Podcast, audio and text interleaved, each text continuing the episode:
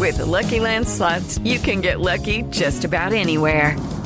This is your captain speaking. Uh, we've got clear runway and the weather's fine, but we're just going to circle up here a while and uh, get lucky. No, no, nothing like that. It's just these cash prizes add up quick. So I suggest you sit back, keep your tray table upright, and start getting lucky. Play for free at LuckyLandSlots.com. Are you feeling lucky? No purchase necessary. Void where prohibited by law. 18 plus terms and conditions apply. See website for details.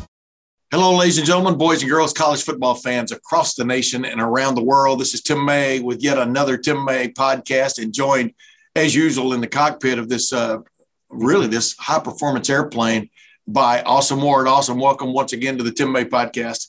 It's a pleasure to be here uh, and great last week to be back in a real airplane and traveling around with Berm and and then to make it safely back home to get here to talk to you about some football. I can't ask for more, man. Yeah, I was going to say my wife and I flew down to Houston and back uh, on Southwest Airlines a couple of weeks ago for a, a reenactment of my uh, one of my nephew's uh, wedding uh, that he had he had had the year before, and that plane was packed to the gills. And uh, I don't know what other airlines everybody else is flying, but it seems like a lot of them are flying Southwest, right?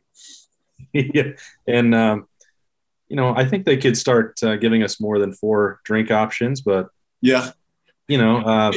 That is and, funny. That is that is funny. You're right.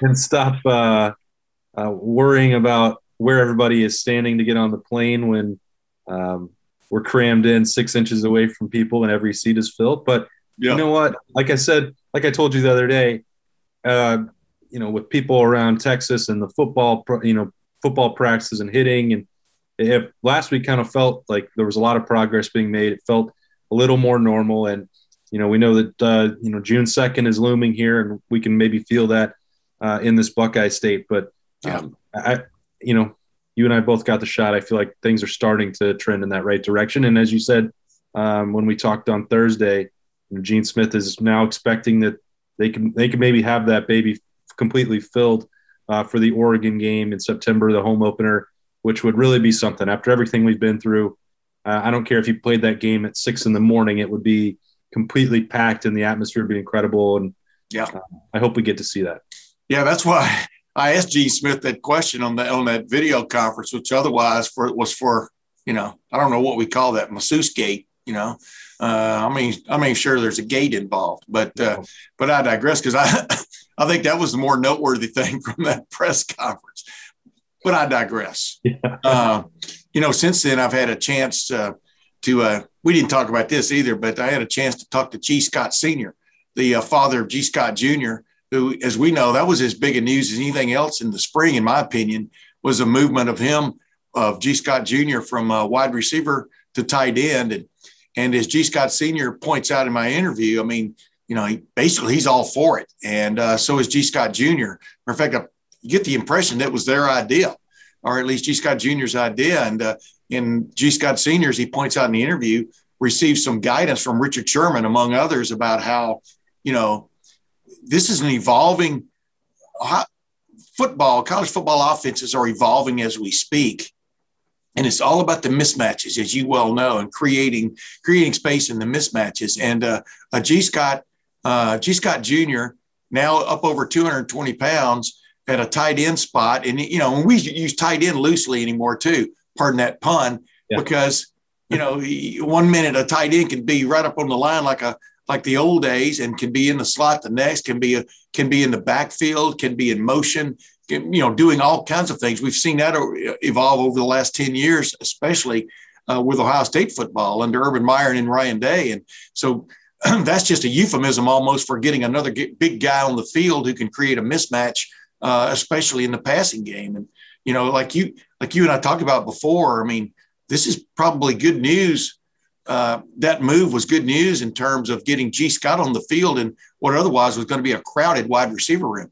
Yeah, and I don't I don't want to go overboard with this because G. Scott Jr. was a little bit limited throughout spring. So maybe maybe we would have talked more uh, about this move if he'd been fully healthy and able to make a chance. But one thing that I know Brian Hartline loved when he had uh, you know, G. Gee Scott Jr. in his room last year when he arrived was that he was such a willing blocker. Um, you know, he he was probably the most physically imposing of those four that were in that class, right up there with Julian Fleming. But um, you know, willing to do that dirty work, to do whatever it takes, and understanding that that was going to be part of his role. And and I say that because, you know, when Jeremy Ruckert or Joe Royer arrived, you could, you know, they were skinnier dudes, uh, you know, not true tight end. Certainly, we've made a, we've talked ad nauseum about Jeremy Ruckert's transition to becoming that all around tight end. I think that G. Scott may have a, a better, maybe not better chance, maybe maybe just a better understanding yeah. Um, of what that will take and what that entails. At least you know making that move. That's it's probably not fair to even look at it that way because it's not like Jeremy Ruckert never had to do that or didn't understand that was part of his role. But I just think that I only say that to bring up the chance that I think that can really work for G. Scott because that was always part of his game in the first place.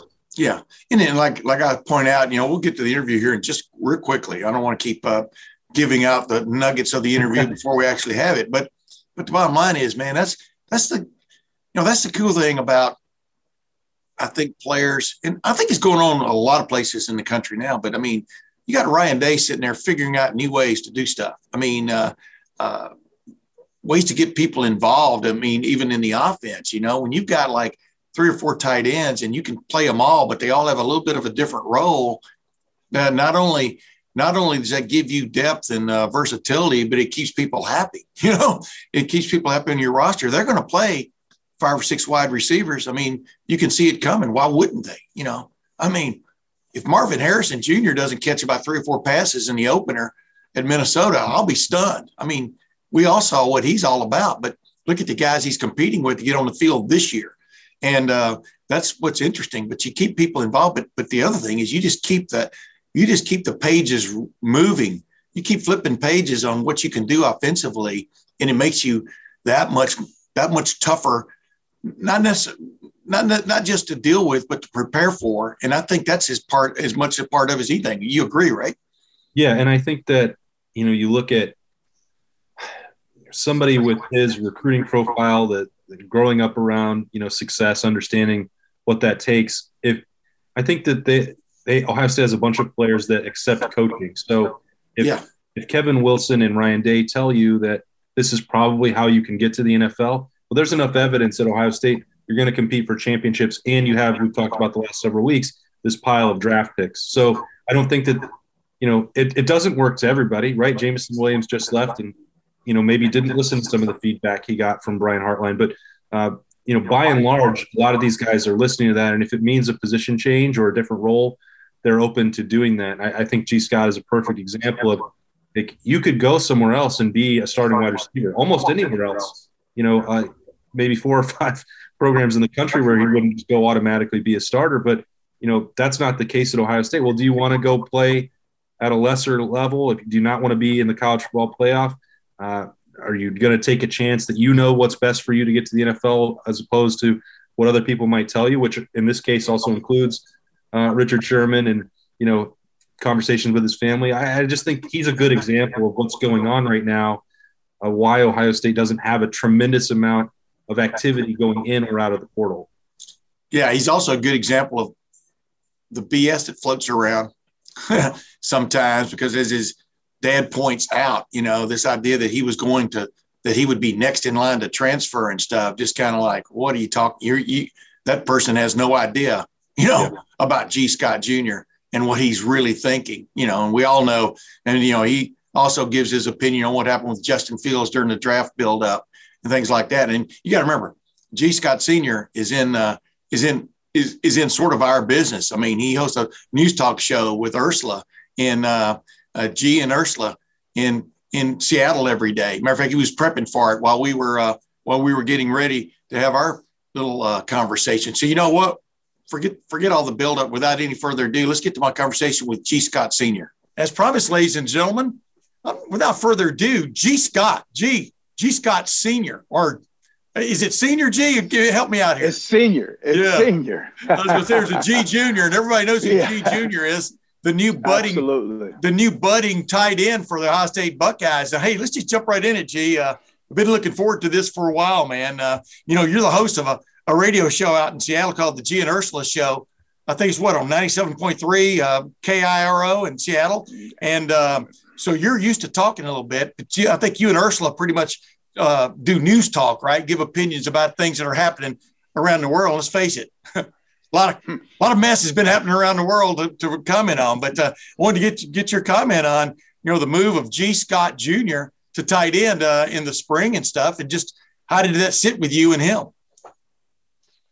Well, the idea. Well, first of all, Tim, thanks a lot for having me on. Oh, sure, man. man. I, I didn't really, give you that chance. Really, I'm sorry. Yeah. Hey, it's all right, man. Uh, thanks for having me on. Really appreciate you having me. Um, the idea came from uh, Richard Sherman. That's where the idea came from. Uh, he, Richard Sherman had talked about it, and he had talked about it a few times. Well, one afternoon, Sherman and I would go to lunch all the time, and we're at lunch, and he said, I'm trying to tell you, you got to listen to what I'm telling you. The NFL game is changing, the game of football is changing. It's hard for people to talk about something that they have not seen yet right? Yes. And so he started talking about the evolution of the player and how the wide receiver is is becoming faster and moving. So, for an example, if you and I were talking right now uh, on your show right here, if we were talking 10, 12 years ago, the prototypical wide receiver that everyone's looking for is Calvin Johnson, right? Yes. Six four. But here we are, we're talking today on, on your on your show, and for some reason, Tyreek Hill plays the same position as Calvin Johnson. Yeah. Explain that. Yeah. Well, that is just another example of what you are seeing with the game. One more example before I go back into the point that Sherm was making. We just recently heard what Urban Meyer is doing in Jacksonville with their new running back, having yeah. him do wide receiver drills. Why? Because the days of a running back not being able to catch a football that is going to go in the past. You need the Alvin Kamara type threat in, in your backfield. Well, all Richard Sherman was saying is, is most of the time, because I said what most Buckeye fans said when you've probably heard about G. Scott Jr. moving to tight end.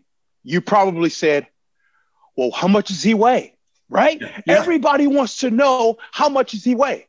Yeah how much does Steph Curry weigh? Yeah. Right? When yeah. you start talking about weight, you start talking about 40 times, you start talking about dimensions. Nobody, nobody talks about what Jerry Rice ran in a 40. Nobody, right? Like all right. those things are just just there, right? It's like you need a resume and you need to have graduated from this school. But just because you graduated from this school doesn't mean you're going to be good at this job. So to go back to the point is I kept saying, well, what about his weight? Well, the thing is with G. Scott Jr. is, is his weight. I mean, he was trying to fight there and stay at 205. And you, you guys probably heard the sound bite about yeah. the cheeseburger and everything like that. Well, hey, it's kind of true, right? Um, right now, he's uh, he's he's moving right now. I mean, he's he's already above 220 right now at this time, but it's not about the weight. So I'm excited about him getting to this role. I'm excited about uh, him having the opportunity to le- learn from Kevin Wilson. Kevin Wilson is someone uh, who, I mean, in the college football world, who has a big name, who's very known, very known to especially teaching of blocking, considering the offensive line uh, background that he has. So mm-hmm. to be able to get that, because I, I, believe that G Jr. is already knows how to be a route runner, right? Yeah, like he knows how to be a route runner, and so and so what he's going to have to be good at is is he's going to have to learn more and get better at blocking. What does that mean? That means that sometimes you're going to have to take on that tight end. I mean, excuse me, that defensive end. Yeah. Sometimes you're going to have to take on that bigger linebacker. But at the same time, you're also going to have a chance where you have that mismatch problem at linebacker. So all in all, we're I'm excited for him because when I gave G Jr. the recommendation from Richard Sherman, it was something that he slept on and then he took it to his coaches. And that's the beautiful beauty in this all this is that G Jr. is he's a young man now. He's an adult. So all of these decisions, they have to be his. And I think that he took those, uh, that decision, he took it to to his coaches, and they were all for it. Yeah. And you know, what we're to here, G, I mean, I'm, I love how we just jumped into this because, you know, football is always evolving. Sometimes it kind of goes backwards a little bit. But here's the thing we're talking about g Scott Jr. and we're talking about tight end, but we're just using tight end almost as a euphemism because really the way teams, especially Ohio State, are using their what I call their second tight end on occasion. You know, I'm talking about a, a flanker kind of guy, a guy who gets into the slot and stuff. Well, you're calling him a tight end because he meets in the tight end room. But you know, one of these days, all of those guys are going to be in the wide receiver room or vice versa, you know, the receiver room. And you're exactly right. And and it's all about creating mismatches. And like you just point out, there are going to be times when G, Scott Jr. gets on the field this year and he's going to be running a route against a linebacker or somebody, and it's going to be a mismatch. And that's what Ohio State, that's what that's what Kevin Wilson, that's what Ryan Day, they live off of that kind of stuff. And uh, you can envision that too, right? No question. Um, there's a very genius coach in the NFL was actually doing it first. Uh, I've actually gone through and watched some old stuff of the New England Patriots when they had their tight ends, right? Yeah. As they were doing their thing. And they were, they had two of them out there on the field. So they were kind of already doing it. Yeah. Well, here pretty soon, you're going to start to see more of it. You know, and people say, well, well, what's another example of the game changing? Well, who are the top fullbacks in the NFL right now? Yeah. Case in point, Yeah. right? Like Yeah. the game is starting to change. Yeah. Well, it's interesting about Ohio State with Kevin Wilson occasionally, they'll put a tight end back there and actually at fullback just barely. But the, but the tight end, a lot of times the second tight end is the fullback in the formation, even though he doesn't line up at fullback. He is the lead blocker on occasion. You know, when they do quote unquote, quote unquote an ISO play or something like that, which is rare, but you know, in zone blocking schemes, etc. But it is amazing how they still rob Peter to pay Paul, but they won't admit they have a fullback. It's just a, this other player, you know, playing another position. Yeah, you're right. I mean, and the great thing about it is, this is why I would think you were pretty probably really excited when G just opted to go to Ohio State. Is you know Ryan Day is right on the cutting edge of a lot of things offensively, with obviously with the aid of Kevin Wilson, et cetera. Do you do you sense that too about Ohio State's offense, or just what's your take on that? you, you know, that's a great question, Tim. And if I answered that question a year ago, right, and we Yeah. all know what we've been going through during this pandemic, Oh, yeah. I would have answered that question by saying, sure, I love Coach Ryan Day, cutting edge when it comes to offensive uh, minds. He is someone that you consider one of the top minds in college football, no doubt about it. But now we are a year later, and and that answer or the question you just asked me, the answer I give you is a little deeper than the offense.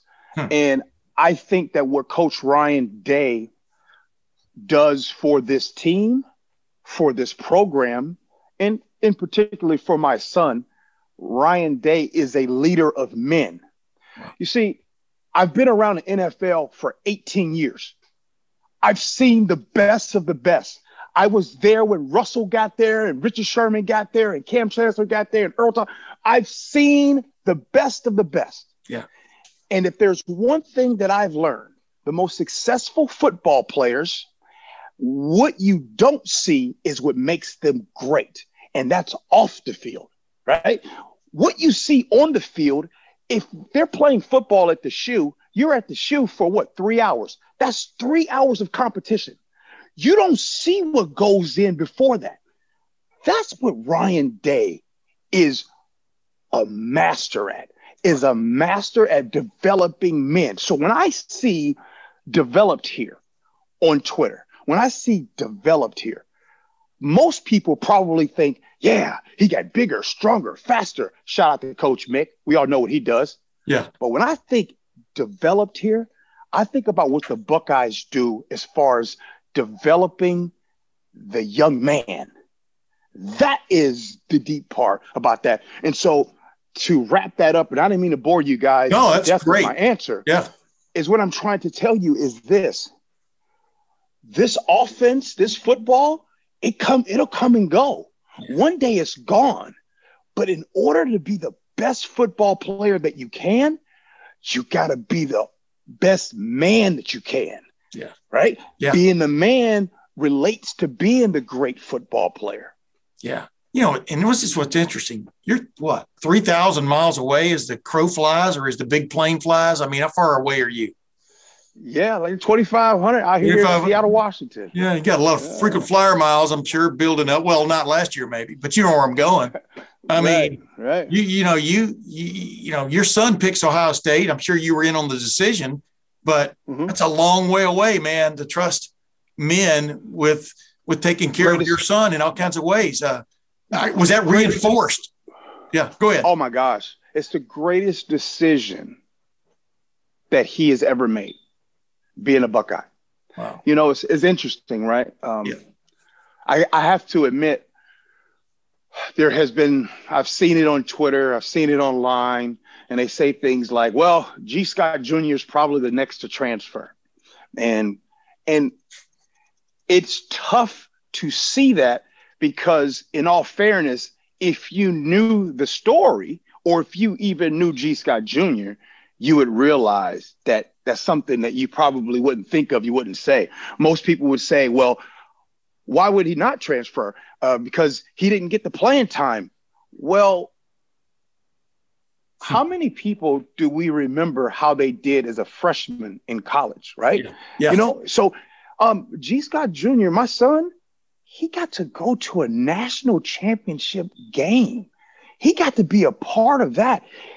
And if you don't think that there was excitement that that my son was able to even get on the field and be in the game, like a lot of times kids and families dream of those opportunities. Yeah. Just dream of them. So to have that happen reinforced the idea that he wants to continue to be there and be a part of the program and to get better. And man, has he he- he's night and day. Like Yeah. he's changed so much, Tim, over the last year because of being a part of this program. Hey, uh, you know, when you look at uh, Brian Hartline, you look at Kevin Wilson and Ryan Day, like you just pointed out, uh, you know, how would you describe uh, Kevin? We talked about Kevin a little bit and Brian, you know, Brian helped recruit him, et cetera.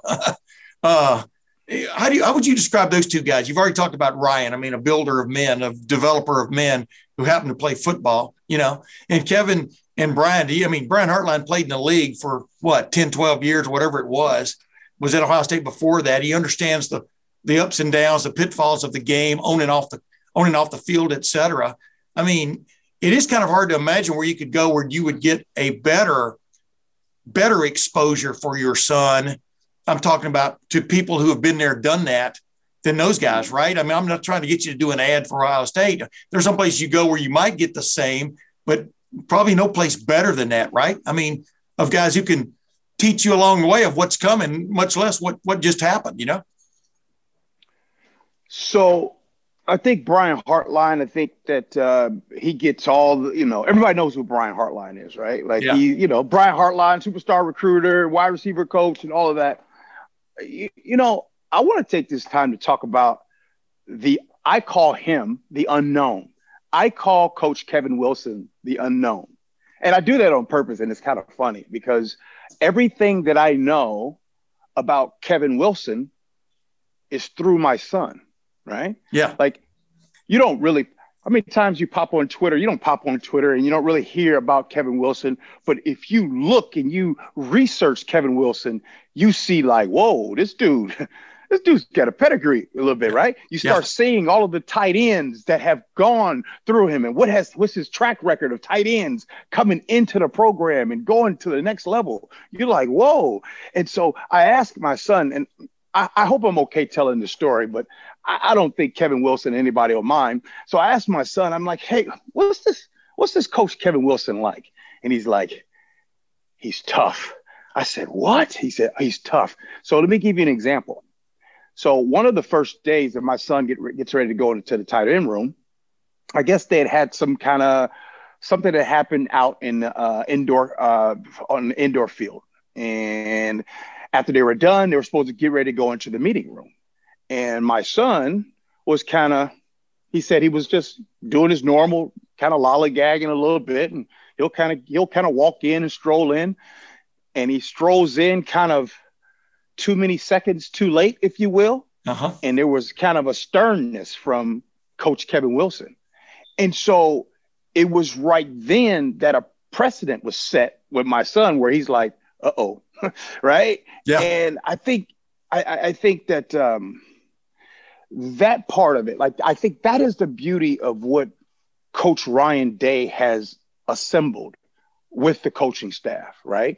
And it's for the coaching staff, they might be different, but they're all on the same page.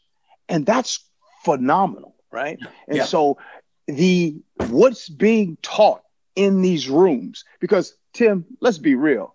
We can sit here and talk great about Ryan Day till we blue in the face. But if what's being taught in those rooms, uh, if that isn't being taught the right way, then you don't get the development. So I, I can't say enough about Yeah. coaches. I was going to say, I want to go back to something real quick before I move on to something, you know, about people talking about people, you know, Yeah. uh, but uh, uh, when you when you had your conversation with Richard Sherman and he's talking about how you know uh, about G and stuff and about this move and things, uh, he's seeing it from his perspective, right? Of what's tough to cover out there, what what what's what's the evolution offensively that's going to make it even tougher on defenses, right? I mean, that's real eye opening for you, right? I mean, I would I would think that's pretty cool. Richard Sherman explains football. It, I talk about it on Twitter all the time. He makes it so simple when he talks about it. But in that conversation, when he was talking about uh, the move to tight end, he was explaining about, of course, his teammate George Kittles and Yep. what he does on the field, and then he also was ex- talking about it is right now defenses have not caught up yet with that, right? Yeah, yeah. They know they know about the the Z and the and the and the X and then the Y tight end. They they know about that. And they know about the running back back there. Okay, cool. You know, if, if you see that that wide receiver motion, DBs, alert, alert, alert, all that stuff. But what happens when you do have that tight end that, let's you, you said it earlier. Let's say he does line up in the backfield as almost a fullback. When he comes through the line of scrimmage, is he coming through the block, or is he coming through to not block and run a corner route? So Yep. you, you just don't know, and so it's hard to defend in that situation. So that was just more of him explaining to me. And what Richard Sherman was doing was he was explaining to me how tough it is from the defensive side of things, right? Yes. To, to to really understand what's going on with that offense and he was trying to explain why it's a mismatch this is why with the linebacker position going forward a lot of a lot of these linebackers in the future are they're looking for bobby wagner's right Yes. they're looking for and, and i know i don't know if i'm supposed to, i, I got to give this player love even though he played for penn state right Yeah. but they're looking for the the micah parsons Yep. right? That, that- that- these are the ty- because those are the linebackers that can come downhill and they could cover that fast guy. Yeah. They could do both. Yeah. I mean, So you're talking about, I mean, the thing about it is they're going to be looking for guys they haven't, like you just said, they haven't seen before 10 years from now. It's going to be a totally different game. I mean, clearly, you know, especially with the contact rules and things that have been going on. And, uh, it, I mean, it's just crazy how the thing, game is changing. You know, I wanted to ask you uh, uh, before we move on to that next thing uh, uh, is G, do you, do you, I'm not getting you to make a prediction, but do you see him becoming a factor for Ohio State this season, just based on what you're hearing and stuff and, and the feedback you're getting? Do you see him becoming, uh, because it appears the opening, the, the uh, opportunity is there if you follow, if you follow my drift. one of the one of the biggest mistakes that um, I look, look, I don't want to put this on anybody. Let's just put it on myself. Okay. Yeah. One of the biggest mistakes that I can make to you right now is to predict what my son will do for Ohio State. Yeah. Right. Yeah. That would be, it would be terrible. It would be wrong because I have not, I don't know. I don't know what Coach Ryan Day's plan is. I don't know what Coach Kevin Wilson's plan is. But here's what I do know. And here's what I can guarantee you. I can guarantee you that G. Scott Jr. will work the hardest that he can to be the best player that he can. Just recent, this most recent break that they went on, he wanted to stay. He stayed back and going to the Woody every single day, not just to work out, but to watch film, to be better in that case. So, Brother Tim, all I can guarantee you is this I guarantee you that he will try to be the best player that that he can be and I, and I think that that's what that's what all this is about right like yeah oh. you, you, just you, you you gotta you gotta love it and and and about in that tight end room you know that tight end room and yes we all know that uh, Jeremy Ruckert is the only uh, returning tight end uh, that's taking a snap outside of uh, Cade Stover.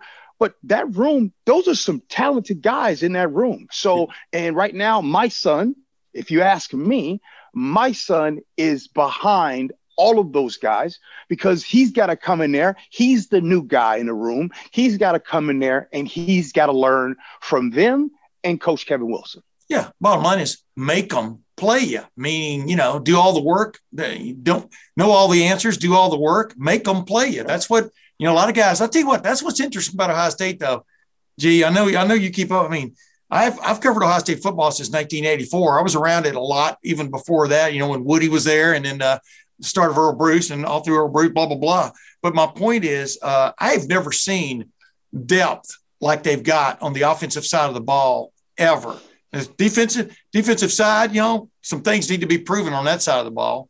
Um, you know, we're not talking about that, but uh, but I mean, do you see that as a father from from 2,500 miles away? I mean, the wide receiver core. You know, yeah, Jameson Williams just left and went to Alabama, which needed a guy to take the top off the defense. Funny how that happens, but I'll I digress. right, uh, right. The, the, the tight end room, like I just said, with your son added to the tight end room, dude, there is some talent in that room, like you just pointed out. The, the offensive line has never had more depth than it has now since I've been covering this team. Uh, and then running back, I think they're loaded at running back. Just need a guy to step up, and you know, it it, it could be Master Teague third. I think TreVeyon Henderson is a guy to watch, and you got three stalwarts trying to be the starting quarterback. I'm just from afar. What's just your take on the talent your son is immersed in? There's a lot of talent at Ohio State, man. It, it is a beautiful thing to watch. Uh, it's a beautiful thing to uh, be a part of. I love, even though I got my Seahawks stuff on right now, but don't worry, it's either Seahawks stuff or Buckeye stuff. You know how d- dads are, man. Yeah. All right. That's all I wear is, is, is Buckeye stuff. But anyways, um, to watch it from afar, it just says this, iron sharpens iron, right?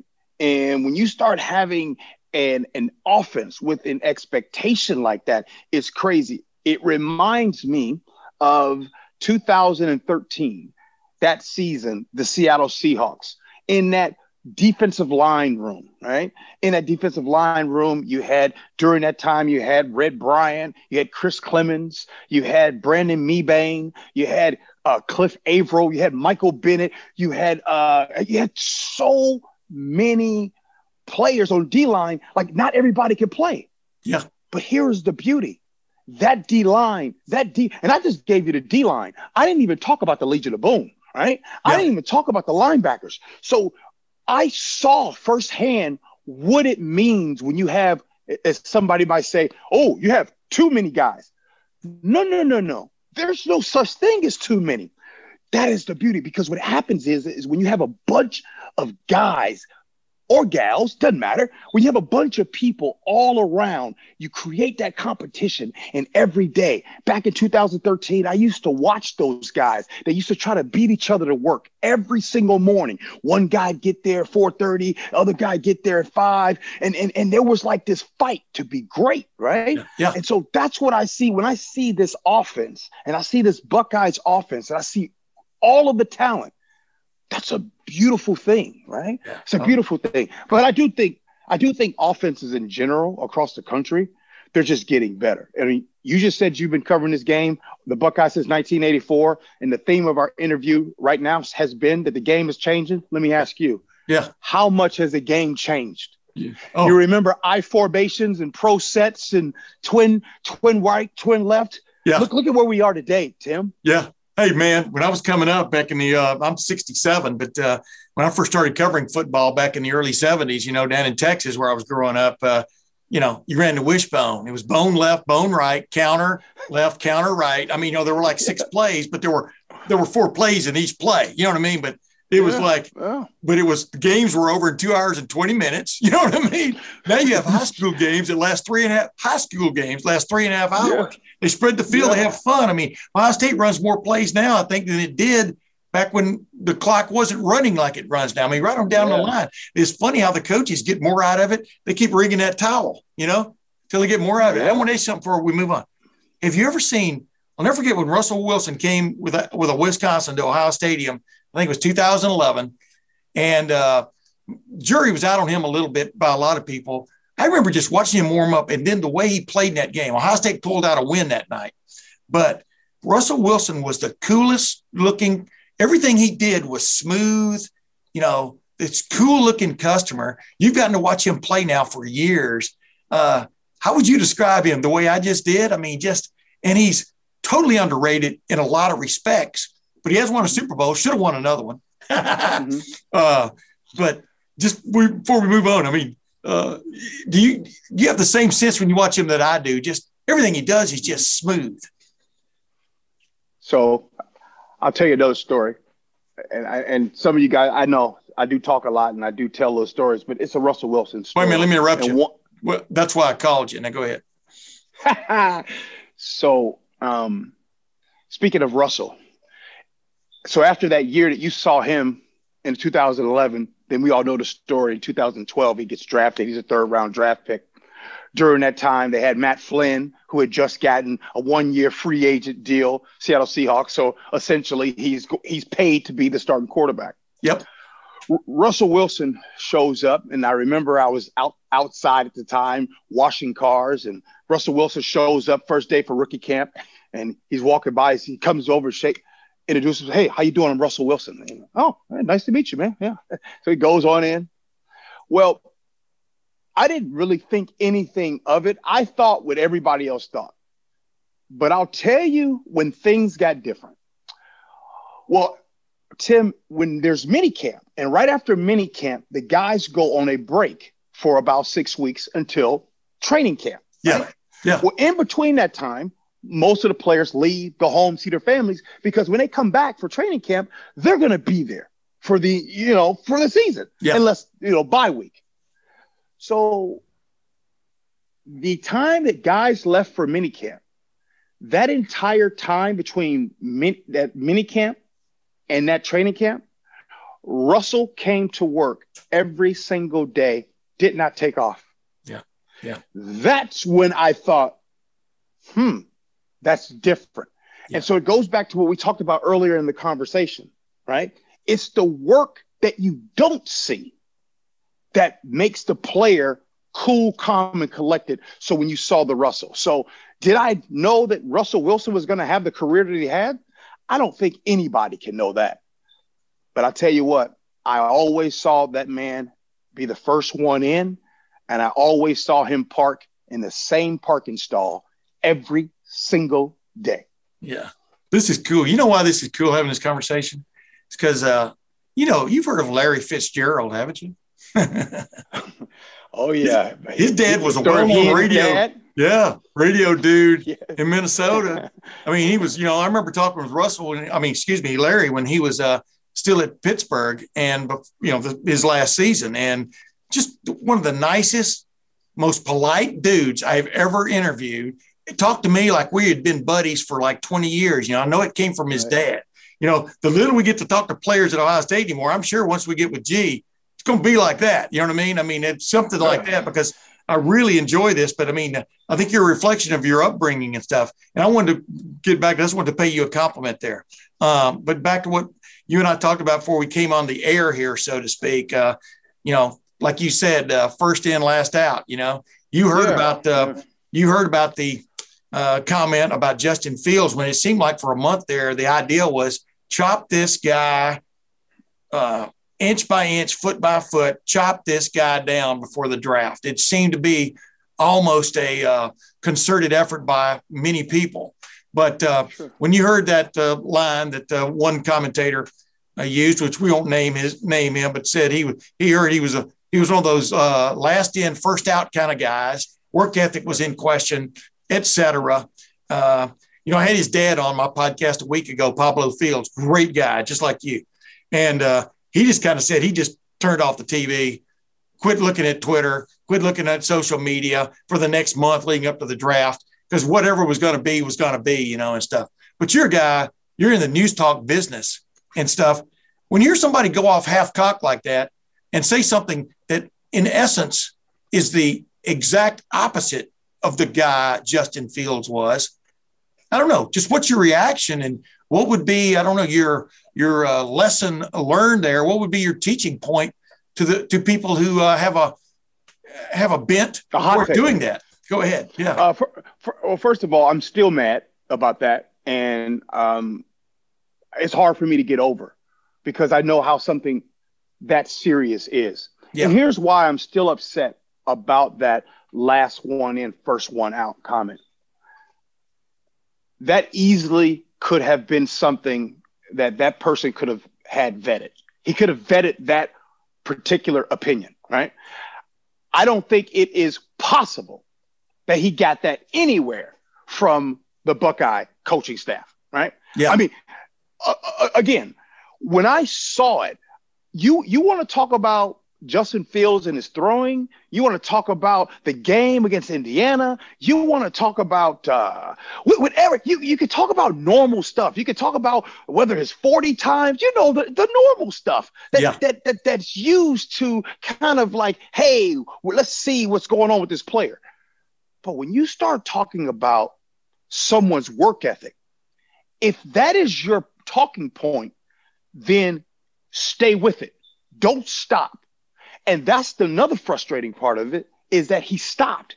He kind of backed off and he wanted to. No, no, no, no, no, no, no. You said something that was very profound. Yeah. You said something particular that his work ethic, that basically he was the last one in and the first one out. Where did that come from? So I'm not asking him to name his sources, but obviously the source was enough for you to say it. Yeah. So if it was enough for you to say it, then continue. So it is interesting. He's the only one to have mm. that particular opinion. Now, usually where there's smoke, there's fire. Yeah. In this case, this was a bunch of hot nothing. And so it, it's upsetting. And it's, and it's also so, I don't want to make this into, I'm trying to be careful with my words right now, but there's been a pattern of this through sports history, especially as it relates to the black quarterback. Mm-hmm. And it was hurtful, Tim. Yeah. It was hurtful that it continues. Yeah. It was hurtful that, yes, it happens to be a Buckeye quarterback. So, yeah, there's a little bit of uh, bias here as far as like, you know, I want so much success for him. But to do that part of it was so unfair to that young man. And I, I just got to say, outside of being hurtful, I'm still mad about it. I, for some reason, Tim, I can't get over it because it is so far from the truth, yeah. right? And yeah. that's one. It's one of the things. I mean, you, I don't have to tell you, Tim. Everybody that's listening right now, I'm talking. I'm preaching to the choir yeah. about Justin Fields. Like, you want to say everything else, fine. Don't question that man's work ethic. And and you want to talk about. If correct me if I'm wrong, during a global pandemic, what quarterback was on national TV trying to fight for his team to be able to play?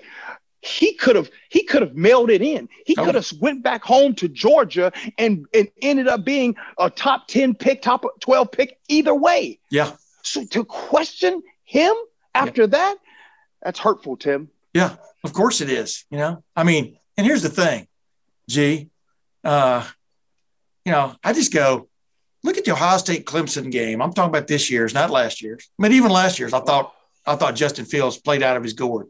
But this year, the two top, what I thought were the two top quarterbacks going head to head. And granted, it takes it, it, it takes a it takes a community, right? But uh, it takes a team around you.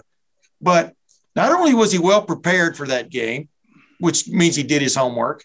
Not only was he pinpoint accurate with his throwing in that game, the biggest game to that moment of his career, uh, but he took a licking and kept on ticking. So, in my opinion, in one game, yeah, you can look back at that Northwestern game all you want, folks, and you know, you know he's missing his two of his top three receivers for that game.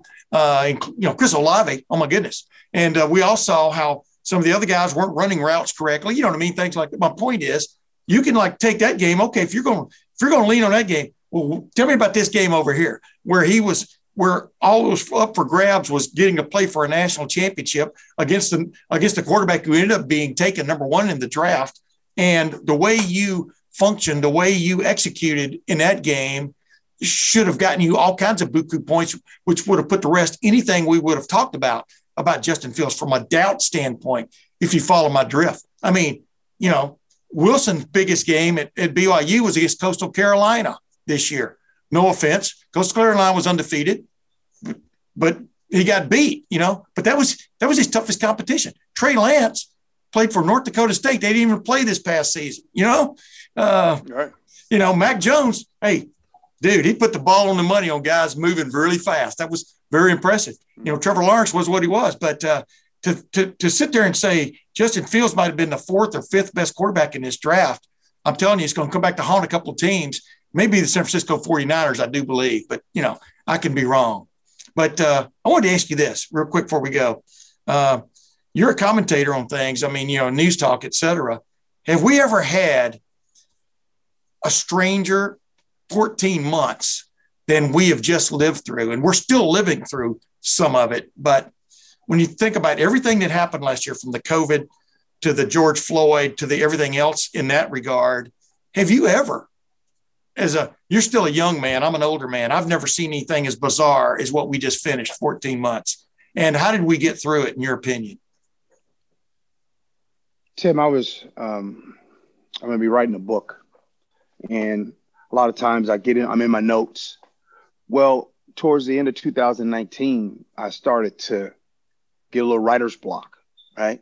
Yeah. I didn't, I didn't, I didn't know the direction I wanted to go. I knew that there were some things um, that needed to get in there. And so one of the things I thought was, is like, hey, maybe I need to wait until after my son's first year of college football. Maybe yeah. that'll kind of help. It'll kind of tweak some things a little bit, kind of get me excited again.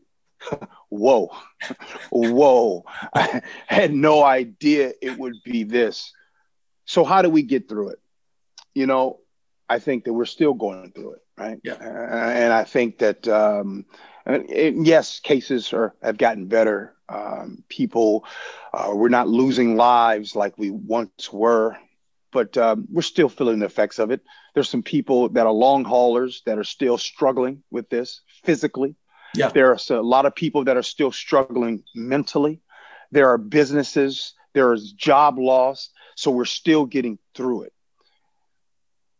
As for how we've got through it, I think America, I think we're resilient, right? I think yeah. that um, I think that the reason why we are who we are through all of the the infighting throughout the country, at the end of the day, we wake up, the sun shines, and we try to be better Americans for it. Um, on Thanksgiving of this year, was probably the hardest Thanksgiving I've ever had. And it was so because it was during that that time that G Junior had COVID. Yeah. And not only did he have COVID, but he was he was isolated, right? Yeah. And so I'm 2,500 miles away. My son is back there in Ohio. He's spending Thanksgiving locked away these are things that you can't even prepare for right you can't you can't prepare for that kind of deal however it just makes for a better story. I believe life is all about a story right? Yeah, it's yeah. The, usually the best movies we've ever watched him are movies where there's the rise the fall and then there's the redemption right? Yeah, and and and that's the like the, the, the beauty of it all. And to in particularly watch how the Buckeyes did things and the late start to the season and and then the COVID outbreak and we don't know if we miss a game and we don't know if they're going to be able to qualify for the playoffs. And then when they do make the playoffs then they beat that Clemson. They make it to the national championship game and it's just it's just it's a beautiful thing. So I think that what I've learned and maybe you and those listening right now is I think we better learned how to accept the wins. And what I mean by wins is like everything could be a win. A dinner with your family, a win. A walk in the park with your significant other, a win. A job promotion, a win. No more of just taking things for granted, brother. Yeah. So yeah. I think that's how we're continuing to make it through. Like I'm quite sure for you, you've been covering the Buckeyes since 1984. I'm sure you cannot wait to cover this game again with all of those Buckeye fans in the stadium again. Like yeah. you, you, you, you're probably never going to complain about a wait going to the restroom again. I guess. you know what though? I just I just, just went to a race uh, because I covered the Indianapolis 500 last year. You know, there were no fans allowed. Oh my goodness. Yeah. It might as well have been the Mars 500. You understand what I'm saying? Because yeah. it's the people that make life special, man. It's the crowd, just the it's the ambiance that makes college football different that you know that was not there last year you know yeah. i know you're a big sports fan i can just tell and uh, yeah. that's the stuff you really truly go man i hope you never see that again because yeah it's the it's always about celebrating with the guy next to you you know i'm talking about if you're a college football fan or it's all about if you're in the press box oh my God, did you just see that? Did you see that catch? You know, yeah. I mean, yeah, did you see G. Scott yeah. Jr. That'll be this year. Did you see G. Scott Jr. go over the middle? You know, blah blah. You know what I'm talking about. You're you're exactly yeah. right. I mean, that's what was missing was the was the collegiality of everything, especially in college football. And uh, yeah, I hope we do get back to that. And uh, you know, and I hope. I mean, I had I had a, a couple of podcasts with uh, several people just talking about you know just the race relations thing, the thing you know just everything that blew up this past year was just over the top. Everything was over the top in a in, yeah. in the strangest of ways, and uh, and I just you know I just hope you kind of it's cool now to look back on it like when I had Josh Myers on, you know, former Ohio State center, and it seems like it went really fast. Now that you look back on it, but when you were living through all this, you was, you was going, "What's tomorrow bringing, man?" You have no idea but you're like me, you know, you're ready to celebrate and move on, right? Uh, what do you think? You think we'll see a semblance of a normality? What's what's your sense out there where you are this coming season? Man, man, um, we need it, Tim. Right? Yeah. Like um, we, we we need it, right? Um, yeah. It's all. It, it reminds me of when I was on punishment as a kid, Tim. You know what I mean? Yeah. And finally, my mom, dad finally say, okay, we're gonna let you go. And war, when you just got out, you're like, you know what? I'm gonna make, I'm gonna take, the, take advantage of this. I'm gonna get the best grades that I can. Yeah. I'm gonna be a better person. So I, I believe that going forward, I think there's potential and there's going to be a better tomorrow, right? And it's yeah. better for all of us. And so I equate uh, Buckeye football, college football. I mean, we need that, right? Like yes. we need like like the Buckeye fans. I mean, come on. I mean, we got family, we got work, and then there's Buckeye football, right? Yeah. We we need that right there. And so you start thinking about that Thursday night not that anybody's paying attention or counting, but that Thursday night game that's coming up September 2nd, is it? Or something like that? Yeah. yeah. Uh, against, the, Minnesota. against Minnesota. Yeah. So you start looking forward to that. You start thinking about what you're going to be doing, what you're going to be wearing, what new Buckeye outfit you got going. So it's, it's just going to be exciting, man. I was going to say, man, they're, they're going almost halfway to your house to play their opening game. You, you're going to be there, right? Nah, you know what, man? I'm gonna go ahead and stay stay on here, man. I'm gonna wait and go out to that September 11th game, I believe yeah. it is, and uh, that's against uh, Oregon Ducks yeah. at the shoe. Yeah. I'm gonna go ahead and wait for that, man. I just I can't wait to. Okay, I gotta tell you, that's the one thing that I think that that I missed out on. Like last year, I'm like, wow. I wanted to see my son play, but to see my son play in like like we are talking about, no fans there, it was rough. So I just want to, I just want to take that in. I want to take that in at the shoe, full capacity, to watch the Buckeyes out there on the field it's gonna be a beautiful thing. Yeah, I was gonna say, man. I mean, you didn't. It was freshman year, and you didn't get. Yeah, wow, that's crazy. hey, gee, this is great, man. You and Ursula must have a pretty good show. Do y'all get pretty good ratings? I'm sure you do, right? Yeah, we do. You do, man. And Tim, there's a lot to talk about, right? So yeah. you talk about new news talk. I mean, there's. I mean, as soon as I'm done talking to you, I'm getting ready to go show prep for tomorrow right now. So, yeah. but, but that's easy, right? I just pop on all my news affiliates and check out what's going on on the local and national, and we're good to go. G. Scott Senior, ladies and gentlemen, the one and only. I mean, uh, we just hope juniors half as interesting as you are, my man. I really appreciate you coming on the Tim May podcast. All right. Appreciate you, sir. It was an interesting conversation, right? Uh, awesome with uh, G. Scott Senior. I mean, the thing about it is, like I pointed out, he he hosts a, a, a talk radio a radio talk show every day, so he knows how to talk. he's he does, and he's not afraid to voice his opinion, which is you know, has got to know him the little yeah. that I have. You know, that's you know one of my favorite things about following him on social media or or when he reaches out. I mean, the guy the guy uh, has a great perspective on a lot of different things. Very well rounded.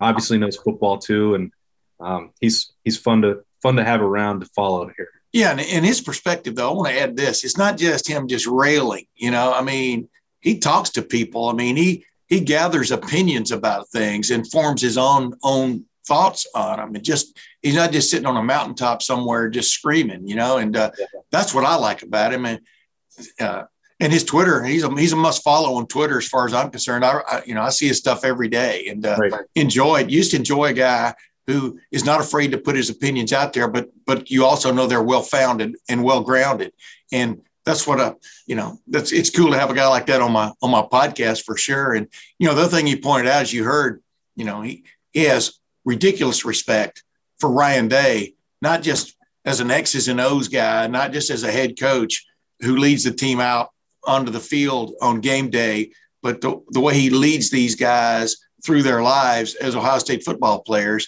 and especially that was especially true during the during this past year dealing with the pandemic, the uh, ups and downs, which led to the ups and downs of the Big Ten season, et cetera. And you know, it's funny how the more you talk to these parents, the more they really like where their sons are playing football. Yeah, and I think it it came up again last week with what happened, uh, you know, with the therapist. And when we talked about this on Thursday, wait a minute, wait a minute, let me interrupt. Massage therapist, go ahead. Uh, yeah, uh, un, unlicensed now massage therapist. Um, you know that the way it was handled by Ohio State when we talked on Thursday, I you know I sort of was in that camp of why did why did you make this public? It could have been embarrassing, you know, to the players, and they might not have wanted it. I, and I, you know, I was still maybe I didn't know exactly where I was going to come down on that, but uh, in the end, the more I thought about it, the more it seemed like a, a stronger reflection of leadership in the way that, uh, well, first of all, you had to have the entire coaching staff and every player in your roster buy into what they were doing to have this investigation. So that tells you, you know, they were listening to those people and trusted that it was going to be handled right.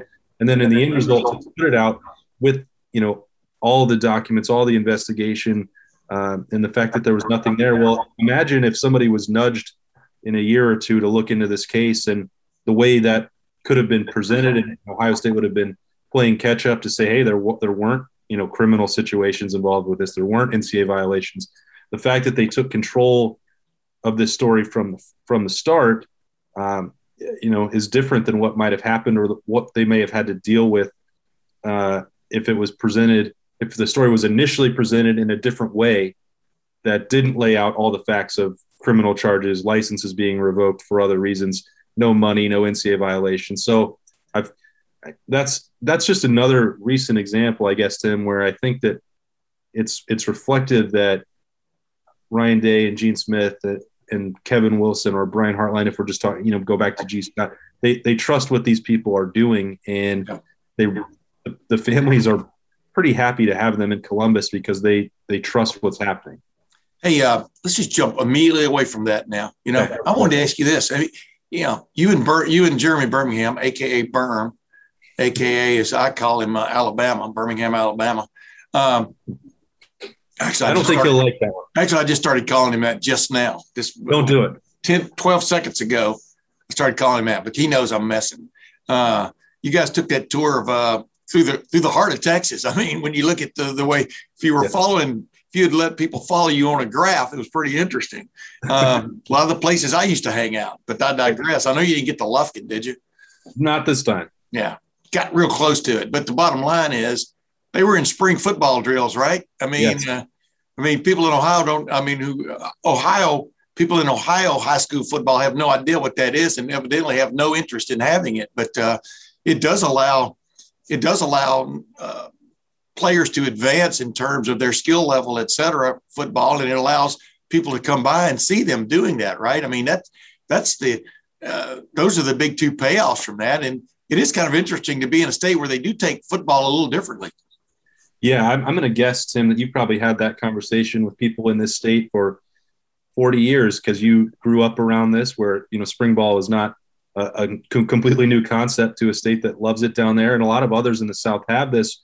And we're talking about 15 practices and, yeah. and a spring game, which you know maybe doesn't seem like that big of a deal, but and I hadn't really considered thought you know thought about it that much. I know Urban Meyer had talked about the value of that, and Ryan Day's talked about it. I'm sure that the previous coaches at Ohio State that you covered to some to some capacity have talked about that. I mean, it's yeah.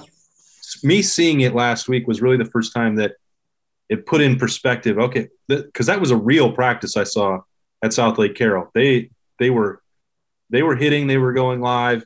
You know, Quinn Ewers is throwing around 11 on 11. They're installing the whole deal. I mean, it was a normal practice. And so if you have 60 of those throughout your high school career in Texas and this Ohio prospect has zero. Yeah.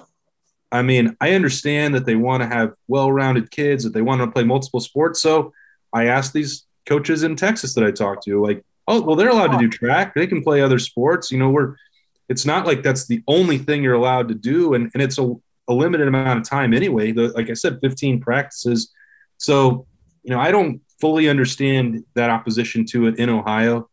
Um, this is the first time I've actually come away thinking, well, that's, that's probably not fair to kids in this state who want to be you know division one. They want to be buckeyes. They want to go to the nfl but even that if they want to be in the mac like other kids from texas that may have had comparable ability are getting almost a full year's worth of development that ohio kids do not and that makes them better prepared to go to the next level. And yeah. Just that's i, I was really surprised by it tim because I, I knew that it existed but it was hard for me to wrap my mind around how that translated to the next level. Yeah, as I've, I've, told people a million times, I'll tell them a million and one. Uh, you know, the, the great thing about spring football, the, the, the guys who benefit from it most aren't the guys you would think. It's, it's not necessarily Quinn Ewers because he can get his receivers together and go out and run seven on seven type stuff mm-hmm. any day of the week, any time of the week. Uh, but it's the linemen that really benefit you know, not only from you know understanding uh, technique better, getting getting but but growing into their bodies. You know, especially in high school, from a freshman to a senior offensive lineman or defensive lineman, you're a totally different looking dude coming out. And those are the guys. Those, that's the part of the game that really benefits. Uh, from from spring drills. Not that you need to go out there and hit 24 seven, but I remember, you know, this idea that you can't do more than one sport at one time uh, Lufkin, where I grew up in Lufkin, Texas, uh, had spring ball every year. They even had a spring game. you know, it was pretty funny. A lot of people were at the spring game, but but but but also uh, in I think 1970, I think it was 75, Lufkin had or 76, Lufkin had the number one mile relay team uh, in the United States, high school wise, and three of those four guys were on the football team who were also okay, you know, taking part in spring drill. So, you know, yeah. You're fast, you're fast. Number one, that's the number one thing. You know, I, I would always like to have been Jesse Owens track coach. That's what I always say. I would have gained fame and fortune, you know, but, uh, or Usain Bolt's track coach. Imagine yeah. that. But then past that is, yeah, you're getting to advance also in the, you know, the, the really the sport that for the most part can really take you places. Uh, uh, for for linemen especially. What what's a lineman? You know, he's not probably not playing shortstop. You know, on the baseball now. Jim Lachey is probably a great example of you know, he ran the 100 yard dash and for his St. Henry. But so, yeah, you're exactly right. I want to move on though. What, uh, what has taught you something that maybe you haven't revealed or didn't re- talk a, a, lot about real quickly on that little tour you and Berm took that just stands out with you right now from it doesn't even necessarily have to be football something you saw something you experienced i know i want you to get me a, a photo of you and him with fake beards on in front of Gruene Hall there in Gruene, texas g-r-u-e-n-e because zz top you know that's where you know that's not where they're from but they gained a lot of fame from playing that uh, that uh, dance hall etc but uh, give me a give me a one example of something you really enjoyed yeah it's well it's always cool to i mean my parents have been living in uh, Gruene.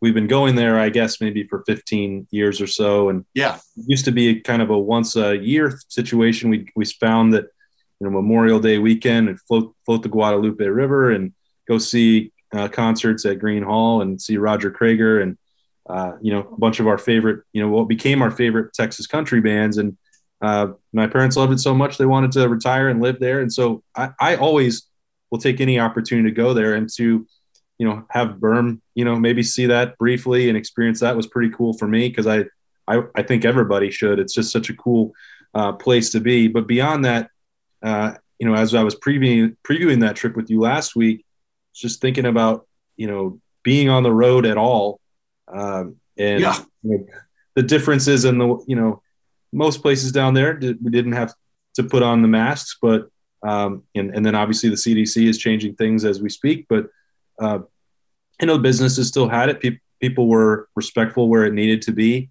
but going out to a football practice and seeing that live and not having to wear a mask was great. Felt normal. You know, traveling around. You know, as I said, when we were in Virginia and North Carolina to see TreVeyon Henderson and Evan Pryor was like the last time that we were allowed, you know, to go across state lines and do that for a while. So uh, I think just the opportunity for um, you know, Berm and I to go do this again like normal, like a normal year. Uh, I think last week just kind of that was the other than getting the shot, which is my, just a personal thing. I think collectively seeing the world starting to do normal things, yep, kind of kind of was you know meaningful. I think because I still two weeks ago somebody sent a question of the day. So what do you think the odds are of a full house in the horseshoe? uh, in week you know week two against Oregon, and I I thought, well, I don't know. It still things seems like it's going to be fifty percent, or Big Ten might restrict it. I I was not ready to say it's going to be a hundred thousand again. Uh, and you look now at what's happening in the first week of June and plans for the Reds and the Indians and and you know F, FC Cincinnati or the Crew or whatever else. I mean, I, I think that's going to happen now. I do too. And I do too. I, and I think that that's that's exciting because I guess I just I was we've we've all been so burned by what happened over the last 15 months that you don't want to get put your hope and optimism in the wrong place. Um, so I hey, you, that, let me interrupt you. Well, Yeah. What if what if uh, the Big Ten for some reason, and, and we're talking three and a half months down the road here, uh, but for some reason still comes up with the idea that you can't have. What if Ohio State said yes, we can, and just decided to do it? What does the Big Ten? how does that poker game go? How does that uh, Texas Hold'em game, pardon the pun, Texas Hold'em game go from that point? Meaning, what do you do with your your most influential, your most well-known, recognized, your most potent college football program? What do you say then if you're the Big Ten? well, isn't, it, I- isn't it about time somebody flexed their muscles? Or as Dean Wormer said, it's about time somebody put their foot down, and that foot is me in Animal House. you yeah you and i live here we know how many people would say that that program needs to be and can only be ohio state and that they you know don't need the big ten we don't need to go back and have all those conversations Right. But I'm just saying. yeah, I, I think that what's more likely to happen in this case if they if they have another showdown ohio state i think is going to say we need to do this and we're going to do this and i think the big ten recognized that when they shifted gears in spring I mean, look Yep. at Nebraska's attendance for the spring game. They deferred to local state authorities for the that was really the first time that they did so because they went through all of last year. They, they didn't change their mind. You know, there was there were some people in Indianapolis, but uh, not many, not as many as they could have had. I think that they are they recognize that a conference wide policy is doing damage to programs that you know need to fund not only their own program but help drive the wagon for the entire league, um, namely Ohio State, but uh, certainly not exclusive to them. When Penn State or Nebraska or Michigan, you know, can put that many people in there and draw eyeballs on television.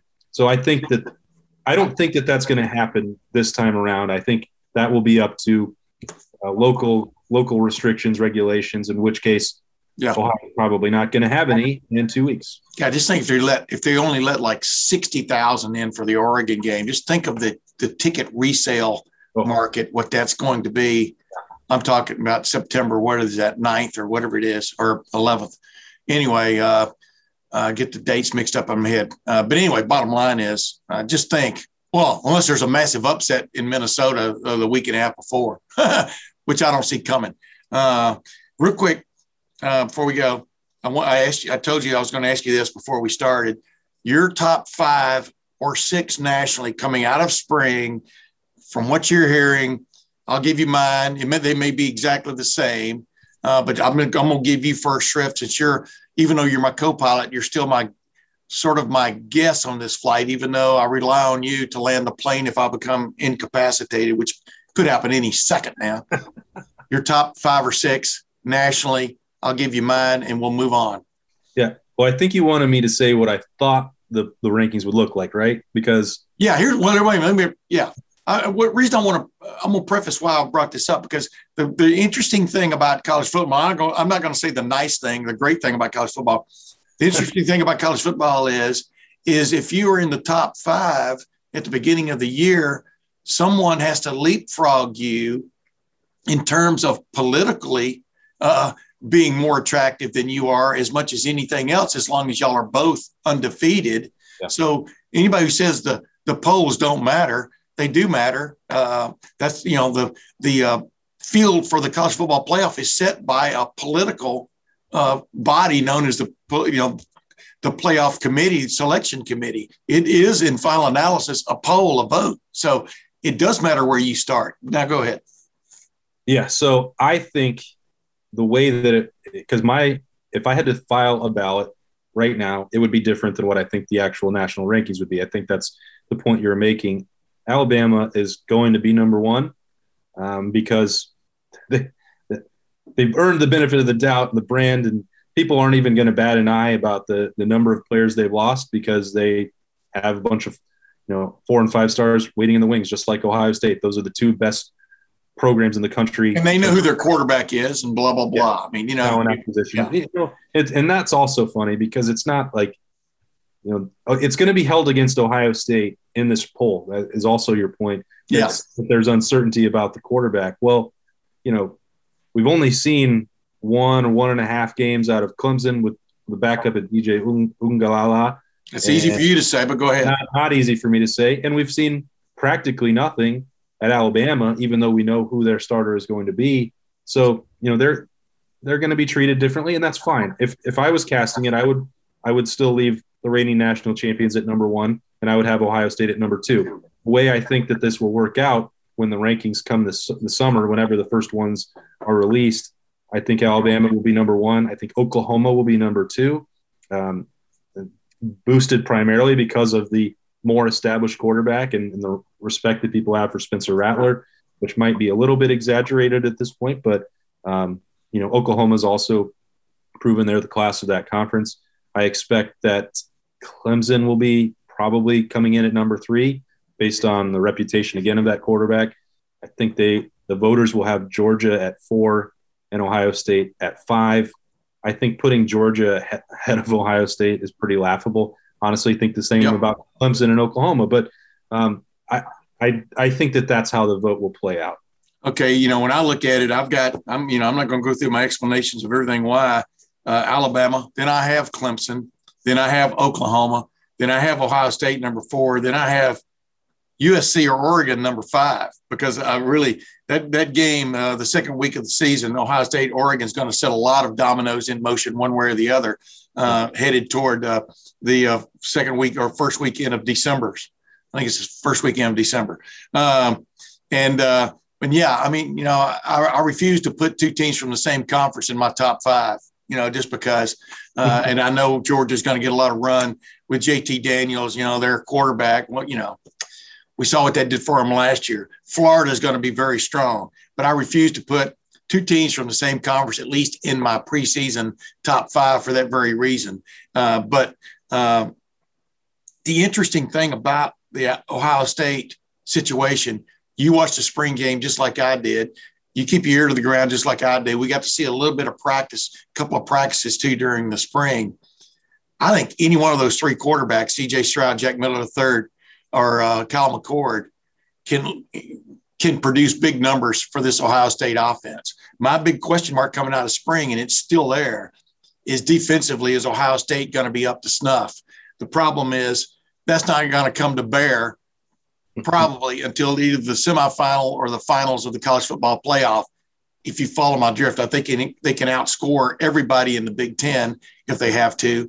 Oregon is not going to have a great defense. They're going to be pretty good. But you see what I'm saying? We're not going to know really about Ohio State until it gets to that point of the season. That's the interesting thing about college football compared to the NFL, too, is, you know, you play like competition more often than not in the NFL. You don't in college football. But uh, so Alabama, Clemson, Oklahoma, Ohio State, and USC or Oregon. I think USC's prime. But you know, another team to keep your eye on, and you know this is Cincinnati. Of you know, because there's a lot of buzz for Cincinnati right now. A lot of people thought they got kind of short shrifted last year and stuff. And if uh, Luke and his group uh, and the Fighting Fickells can run the table again, you know, what do you think? I mean, that's that that's going to be very interesting, right? Yeah, they're gonna they're gonna have a strong case, and then they, you know, maybe if they'd finished that deal, uh, you know, in the were they in the Peach Bowl? Was that the game that they yeah, were in? Yeah. trying, it seems like a, uh, so long ago. If they'd if they'd held on to that one, maybe I would have further enhanced that case to say, hey, beat the team you sent on us last time. We're ready for a bigger challenge because you know they're going to be the class of their league, hands down. Uh, you know that defense is going to be salty even without Marcus Freeman there anymore. Yep. Get a get a quarterback, established veteran quarterback for one more year. Um, they've got a lot of pieces there. They're hey, I can tell you for sure, there's nobody in that top five or top eight that you named that wants to play Cincinnati. I can promise you that. I don't know that they're how many they would beat um, if they had to play them all in a row. Probably not a lot of them, but uh, for one or two weeks and a chance at them, I wouldn't. I wouldn't sign up for that if I was, you know, if I was in uh, Clemson or uh, with uncertainty, that wouldn't be the defense that I wanted to face. Well, ladies and gentlemen, that's Austin Ward. I'm Tim May, and I'm glad to see Austin Ward and Berm uh, complete their great their trip to the great state of Texas with no injuries uh, incurred. And you know, by the way, uh, you know everybody knows I, I, was born in Alabama, 11 years, 11 years, moved to Texas, lived there 11 years, and have lived in Ohio since then, since I was 22. I'm now 67. You anybody could do the math uh, that's not even an ACT question. But you know why I love living in Ohio? Because I can step out the back door of my house right here where I live out west of out west of Columbus, out west of Hilliard, and uh, most times I don't have to worry about stepping on a snake. You know, and I hate snakes, man. Yeah. And as much as I love visiting the great state of Texas, I never like being there. Never liked being there in May, June, July, August, September uh, in my hometown where it was like 95 degrees or hotter every damn day. That I was going to say a bad word. That stunk. Uh, you agree, don't you? Austin. I you mean, know, for a couple in Wyoming, my man. I mean, everything's downhill from Wyoming, as I like to say. Yeah, it's not. Uh, it's not my favorite climate, and uh, I'll leave it at that. Yeah, but hey, tubing on the Guadalupe River on a nice uh, hot day. Now that's that's a different matter altogether. But you can't do that 24 7 is the point. Everybody can't go tubing 24 7. That's right. I'll leave, I'll leave everybody with that thought. But for Austin Ward, this is Tim May. This is the end of another Tim May podcast. I appreciate you folks listening, and we'll see you with the new one next week. Thank you very much. It is Ryan here, and I have a question for you. What do you do when you win? Like, are you a fist pumper? A woohooer, a hand clapper, a high fiver. I kind of like the high five, but if you want to hone in on those winning moves, check out Chumba Casino. At ChumbaCasino.com, choose from hundreds of social casino style games for your chance to redeem serious cash prizes. There are new game releases weekly, plus free daily bonuses. So don't wait. Start having the most fun ever at ChumbaCasino.com. No purchase necessary. Group. Void were prohibited by law. See terms and conditions. 18 plus.